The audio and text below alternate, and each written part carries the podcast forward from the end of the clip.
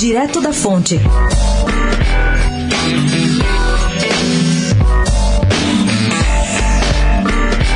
Até o vereador Fernando Holliday, líder e fundador do MBL, acha que o presidente Jair Bolsonaro exagerou ao chamar o educador Paulo Freire de energúmeno, provocando muitas reações indignadas.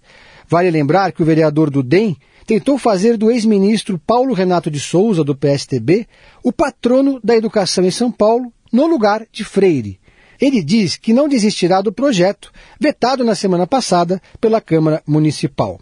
Holiday, que estuda história na Universidade Mackenzie, admite que Paulo Freire é mais um mito de esquerda, mas reconhece que seu método educacional, aspas, é discutido no mundo inteiro, inclusive nos países do ranking do PISA.